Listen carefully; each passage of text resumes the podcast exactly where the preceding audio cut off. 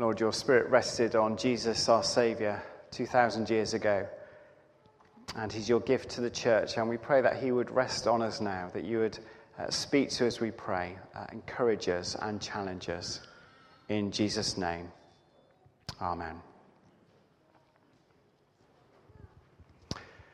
1974 was the occasion of the rumble in the jungle. Don King offered a $5 million prize uh, for the winner of a boxing match. A boxing match between uh, Muhammad Ali, the young uh, pretender, and George Foreman. Muhammad Ali was a convert to the Nation of Islam. Six foot three, he was a prodigious talent, a precocious boxer, a man, in his own words, who was the master of the pugilistic arts. As we all know, he floated like a butterfly and stung like a bee. He was an Olympic gold medalist boxer, a true heavyweight. But he'd been banned boxing for, from boxing for three years for avoiding the Vietnam draft. He had something to prove since being knocked out by Joe Frazier. George Foreman was the reigning world champion. Didn't have the technique of Ali, didn't have the style of Ali, but he was reckoned to be the most powerful puncher of the two. Strong, tough, and direct. He also was an Olympic gold medalist heavyweight. The world waited with bated breath as uh, these boxers prepared. In Zaire, they trained for months, uh, tested their bodies to the limits. And then the bell sounded and the fight began. The world would soon know who is the true heavyweight champion of the world. In the eighth round, Ali knocks out Foreman, and the result is known. The rumble in the jungle. The banks of the River Jordan, 2,000 years ago, John the Baptist is preaching to crowds of hundreds, if not thousands. He's the hope of the people of God, the hope of Israel. For years, he's been preaching and teaching in the manner of an Old Testament prophet. He seems to have come straight from the pages of the Bible. He wears a coat of camel hair. He eats honey and locusts, and he preaches in a fiery manner. He's powerful and direct, and the crowds flock to him. He's the undisputed heavyweight champion of Israel. He preaches a baptism of repentance, a baptism of the forgiveness of sins. Come to me, he cries, and be baptized. Wash away your sins in the river Jordan. Make a new start for yourselves. Commit yourselves afresh to God. Receive my baptism, a baptism which speaks of God's love and God's grace and God's washing away of sin. And the crowds gather in their hundreds. And amongst them, there is a young pretender, a man named Jesus of Nazareth, a man who, uh, on whom there were high hopes in the beginning. At his birth, angels gathered and sang in the heavens. Wise men traveled from afar and knelt before him. Shepherds worshipped at the manger. But since then, it's all been quiet. He's not spoken publicly for many years. His life has been hidden away in a carpenter's shop in Nazareth. He's not done much preaching, he's not done much teaching. He stands on the side of the River Jordan and watches John's ministry in play. The scene is set for the rumble at the Jordan. Who will be the undisputed heavyweight of the people of God? John the Baptist, who everybody knows, or Jesus, who few have heard of? There is no fight, there is no contest, there is no battle. The reason being that John concedes the match before it even starts. He looks out into the crowd and he cries, One stands among you whose sandals I'm unworthy to untie. There's one among you whose gloves I'm not worthy to tie on his hands. There's one among you whom I'm not worthy to be the shadow boxing partner. There's one among you who will baptize with God's Holy Spirit, whereas I baptize with water. I have seen, cries John, and I testify that he is the Son of God. What does this mean? One of the great truths of our faith is that we're all made in the image of God. That in a sense, everyone under heaven is a child of the same Heavenly Father. The Bible begins with the story of creation. Adam, meaning man, and Eve, his companion, created together in the image, in the likeness of God Almighty. One of the great truths of our faith is that we all bear this image, and it can never be erased from us. It may be hidden, it may be disguised, it may be hard to see in our neighbours, it may be hard to see in ourselves, but it's always there. We all have something of the likeness of our Heavenly Father. But Jesus, John declares, is more than a Son of God. Jesus is the Son of God. And this was quite a technical term in Jesus' day. It meant that Jesus was the definitive picture of God, that Jesus was the ultimate representation of God, that Jesus was the true icon of God. Paul the Apostle puts it this way He is the image of the invisible God. In him, the fullness of God dwells fully. We began our worship today by singing, Immortal, invisible, God only wise, in light, inaccessible, hid from our eyes. And of course, we can't see our Heavenly Father, we can't hear Him, we can't touch Him. We can only know him in the sense that he reveals himself to us. And he's done that fully and finally in the person of our Lord Jesus Christ. When Jesus was born, he was given two names Emmanuel, God with us. And it was at Emmanuel, God with us, is uh, manger that those shepherds knelt. Was given the name Jesus, meaning God who saves. And it's to this God who saves in human flesh the wise men came.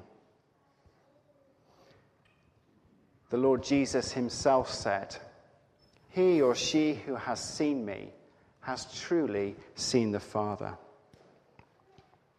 Jesus is the Son of God. Jesus is the representation of God. Jesus is God with us and God among us. Jesus is the heavyweight in ways that John the Baptist could only partially understand. John would speak of God's forgiveness. Jesus forgave. John would speak of God's deliverance. Jesus delivered. John would speak of God the Father. Jesus would say, I and the Father are one. John would speak of the richness of eternal life. Jesus would say, Eternal life is to know me and the one who sent me. Throughout his ministry, Jesus would act and speak in ways that only God could uh, ordain. He'd act in ways that only God could act. And at the start of his ministry, John looks at Jesus and says, One far greater than me is here. In effect, John says, My ministry is the painting, but here's the person. John says, My ministry is the ring, but here is the marriage. John says, My ministry is the birth certificate, but here is the baby. John says, I am the voice, but here in Jesus is the message. John says, I am a man, but here is God. John says, I baptize in water, but he will baptize with God's Holy Spirit. And so he does. The Lord Jesus says he comes to seek and to save that which is lost. He comes to lay down his life for the world. John declares that Jesus is the Lamb of God. If you're a faithful Jew in Jesus' time and you committed uh, some sin, uh, some offense against a neighbor, some offense against God, you would go to the temple and you would offer a sacrifice. You'd make recompense for the wrongs that you have committed. You'd offer a sacrificial uh, lamb to make atonement for your wrongdoing. You'd take a perfect lamb without spot or blemish and you'd offer it on the altar of the temple. But what happened if you sinned again? What happened if you wronged a neighbor again? What happened if after the baptism of John you fell into old ways again? You returned to the temple. You bought another lamb and you offered another sacrifice. What was needed was a sacrifice that would last forever. What was needed was a sacrifice that would be there for all people. What was needed was a sacrifice that would obtain true forgiveness and true cleansing. What was needed was a sacrifice that God alone could make. And Jesus is the Son of God, and Jesus is the Lamb of God. And in, in his words, he lays down his life for his friends. He lays it down on the cross and takes it up again in the resurrection. In his sacrifice, he bears the sins of the world. Through his sacrifice, he obtains forgiveness and cleansing for any and all who would call upon him. The BBC's uh, running a season on Shakespearean plays at the moment. And one of those they've been uh, looking at is the play Macbeth. The strongest character throughout the play of Macbeth is, of course, uh, Lady Macbeth. Ambitious, political, a schemer. She uh, bullies and uh, tempts Macbeth into that faithful, fateful murder of King Duncan. And then afterwards, both uh, she and Macbeth are affected in quite violent ways. Macbeth becomes uh, somewhat unhinged. Lady Macbeth is racked by guilt. The play ends with her uh, roaming the castle, uh, frantically trying to wash an imaginary uh, bloodstain from her hands. Out, damn spot, she cries. Out, damn spot. She cannot be clean. She cannot rid herself of the guilt that she feels. It's a powerful exposition of uh, powerful effect of uh, guilt that can uh, occur to each of us. Lady Macbeth doesn't find redemption. Lady Macbeth uh, doesn't find healing. Lady Macbeth doesn't find cleansing. Of course, it's a play. But in Shakespeare's uh, great wisdom, we have an insight into the human condition. As Timothy wrote to Titus, through Jesus Christ, we have obtained forgiveness and cleansing and grace by the Holy Spirit. Lady Macbeth needs to find Jesus. John's baptism was a symbolic baptism, a symbol of a ritual cleansing. John's baptism was a symbol of a new commitment to God. John's baptism was an expression of a desire to be rid of an old life and to take on a new life. John's baptism was a figurative washing away of sin. But what John does symbolically, Jesus does actually. Jesus offers true forgiveness, true cleansing, true healing. Jesus offers a complete new start. Jesus offers an actual washing away of sin. Jesus offers a sacrifice we can all claim for ourselves that need never be uh, repeated. Jesus offers a new start for any and all who would call upon him. Jesus is the true heavyweight of God, the Son of God, the Lamb of God, who takes away the sins of the world. Let's pray.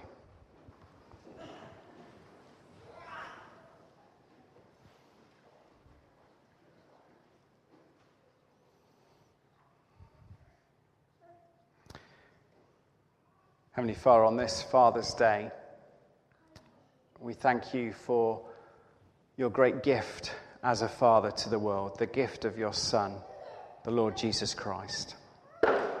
We thank you for the healing of forgiveness that is found in his name. And Lord, we pray you give us all the grace and strength and courage to call upon you and find in you healing, cleansing, forgiveness, and strength to live the life you call us to. In the name of Christ, Amen.